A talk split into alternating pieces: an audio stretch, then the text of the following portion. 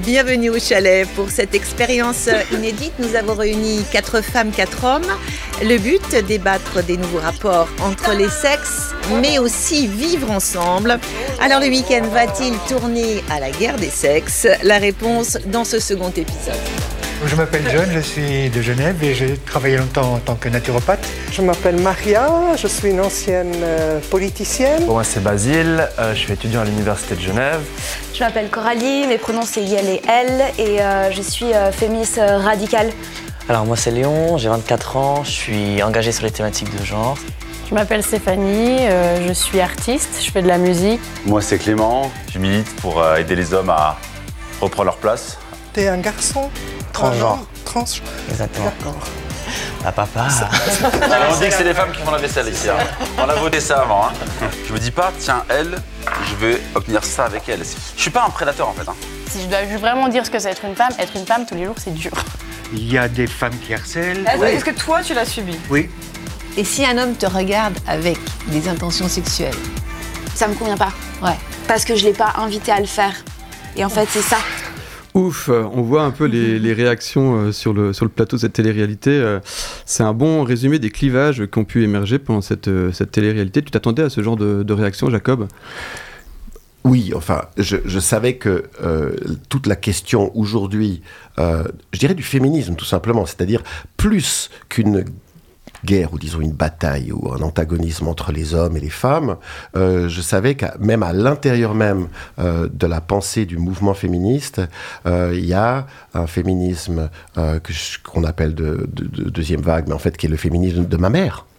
qui, était, qui, organisait des réunions du MLF à Mérin dans les années 70, et, et, donc aussi de la génération qui aujourd'hui a 60 ans, et un féminisme plus jeune, euh, plus radical, extrêmement habité par euh, des, ce qu'on appelle des questions aussi intersectionnelles, c'est-à-dire le racisme systémique, la, destruction de la planète, euh, la domination sous toutes ses formes et l'injustice de cette domination, et la question aussi bien sûr de la fluidité des genres. Et là, on sait déjà en observant ce qui se passe euh, en Amérique, en France, euh, partout, en Angleterre, qu'il y a un affrontement très fort euh, et, une espèce de, de, enfin, énormément de, je dirais pas de malentendu, mais de mal compréhension. et donc je m'attendais à ce que ça clash. C'était difficile de trouver des hommes qui veuillent réellement se prêter à, l'exercice d'un affrontement, d'une confrontation. Euh, il y a plein d'hommes qui, euh, qui n'en pensent pas moins, mais euh, fidèles à la tradition de lâcheté qui caractérise notre sexe. beaucoup... Ah, on y va avec les stéréotypes. non, je plaisante. Mais j'ai dit beaucoup, beaucoup, beaucoup d'hommes ont, refusé quand même de, de participer à l'émission. Mais on a trouvé aussi quand même une ou deux personnes qui, qui, euh, qui, étaient désireuses de défendre un point de vue masculin, voire masculiniste. Ouais, ça montre aussi le malaise hein, qu'on vit aussi dans cette société actuellement, et peut-être le fait que certains, statuts sont, plus difficiles à tenir euh, qu'avant. Euh, toi, tu, es réalisateur, tu as étudié le cinéma à New York, réalisé de nombreuses fictions et documentaires pour la télévision, la télévision et le cinéma, et tu signes avec Laurence Gemperlé donc cette guerre des sexes produite par les RTS. Pourquoi est-ce que finalement euh, tu as choisi de mettre en scène une télé-réalité, une catégorie souvent considérée comme euh, mineure pour traiter une thématique majeure comme celle euh, des questions de genre? Alors, bah, moi, en, télévision, j'interviens depuis quelques années, euh, et j'essaye tout le temps, en fait, j'essaye tout le temps la même chose. C'est-à-dire que j'essaie d'inventer des nouvelles formes, parce que je trouve qu'en Suisse, on a la chance d'avoir une télévision de service public qui est saine du point de vue de son assise, c'est-à-dire qu'elle elle fait des, des, parts de marché euh, considérables, euh, elle, elle a un commerce euh, plus ou moins permanent avec la branche, on va dire la branche audiovisuelle, avec euh, les, professionnels aussi de, euh, on, va dire de l'art scénique, de la culture. et donc il y a, des expériences possibles. Et donc à une époque j'ai fait une chronique qui s'appelait la chronique du cinéaste. Et tous les vendredis soirs, on a réussi à trouver deux, trois minutes de liberté totale dans la grande messe du journal télévisé euh, pour euh, parler de l'actualité avec des images à travers le regard d'un cinéaste. Ça a duré 4-5 ans.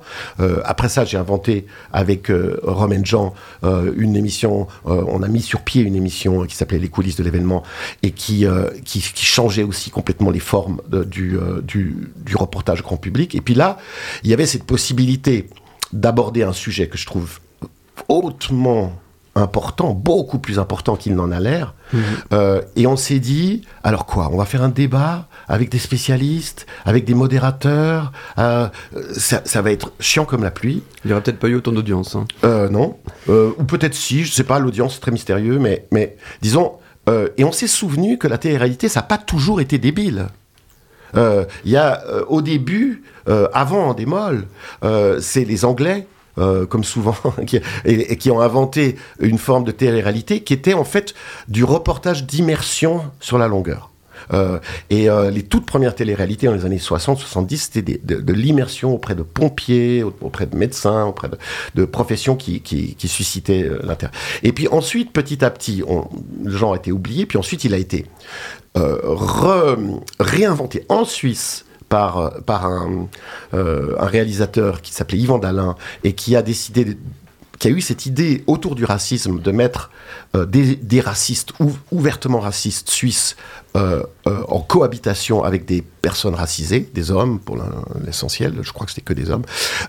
Et ça c'était au début des années 80. Et il y a eu une expérience de, de- confrontation et ça a fait date dans la télévision. Après, ça a été oublié. La télé-réalité en démol est arrivée.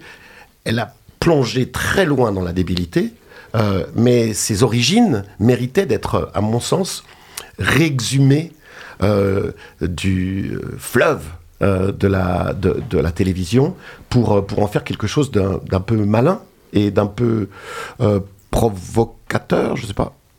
Est-ce que la télé-réalité, c'est pas aussi euh, une manière de mettre de l'huile sur le feu sur une thématique qui est déjà assez, euh, assez explosive? Du- Je vois pas en quoi c'est de mettre de l'huile sur le feu. C'est, je trouve que ce qui met de l'huile sur le feu, c'est les stéréotypes. Et les stéréotypes viennent dans les débats formatés avec, alors voilà, nous avons la féministe euh, X, le Y, le spécialiste Z, et tous ces gens vont juste euh, finalement servir leurs produits. Là, je pense que c'est de, de la mauvaise huile sur un, peu, un mauvais feu, mais euh, je, je critique pas les, les émissions de, de, de débat, elles sont utiles, mais pour des sujets de société comme ça, je trouve que c'est beaucoup plus intéressant d'avoir des gens qui vivent des choses, qui ressentent des choses, de les mettre dans un rapport à eux-mêmes, aux autres, à la réalité, et de voir ce qui se passe sans attendre que leur raisonnement aille jusqu'au bout, que tout soit cohérent, que tout fasse sens, mais de plutôt montrer un morceau de vie, un morceau d'histoire aussi, de montrer un moment T de l'histoire. Voilà où on en était en janvier euh, 2023 euh, euh, en Suisse. euh, autour des questions de genre, autour des questions du féminisme, autour des questions de, ce que c'est que la masculinité, ce que c'est que le consentement. Et puis on regarde. Euh, et, euh, et ce qui était formidable, c'est que Temps présent, qui est une émission de grand reportage, euh, qui, est de, comme ça, c'est le, membre noble un peu de, hein, la famille des magazines en Suisse, accepte, prennent le risque de faire un- une, émission de télé-réalité, alors qu'on sait très bien qu'elle a un côté un peu trash. Euh, euh, et je trouve ça super que ils ont se soient dit oui c'est une mission de service public que d'essayer de, faire résonner ces contradictions euh, dans une émission un peu libre. Alors, ça, ça a l'air d'être improvisé, mais en fait, il y a quand même beaucoup de choses qui sont pas mal cadrées. En fait, la télé-réalité, c'est au- c'est aussi très écrit. Euh, que, quel scénario euh, t'as mis en place? Alors il y a écrit et écrit, hein. Mhm. c'est-à-dire que rien n'a été en place, n'a été mis en place et Sonia pourra le, le- le- en, en témoigner puisqu'elle était un des personnages euh, de, de, de, de- de ces deux émissions. Rien n'était écrit au sens où, où, euh, aucune réplique, aucune réaction n'était scriptée. Euh, ou répétée. Par contre, euh, du point de vue des thématiques, ben, on savait qu'on allait arriver, qu'on allait distribuer les chambres, enfin qu'on allait demander aux gens de se présenter, qu'on allait distribuer les chambres, qu'on allait commencer à parler de certaines questions au premier dîner, qu'ensuite on allait avoir un invité surprise. Euh, aussi la- la- l'arrivée, la, présence des invités surprises per- permettait d'un peu structurer la discussion. Mais disons, surtout, on a, à part Sonia qui est arrivée de façon assez impromptu et a eu cette formidable réactivité que vraiment de débarquer au dernier moment.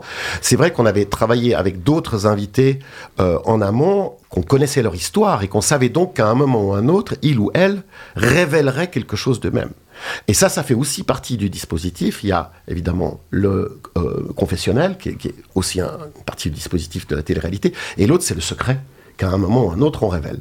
Et ça, ça, c'est c'est pas scripté, mais c'est prévu.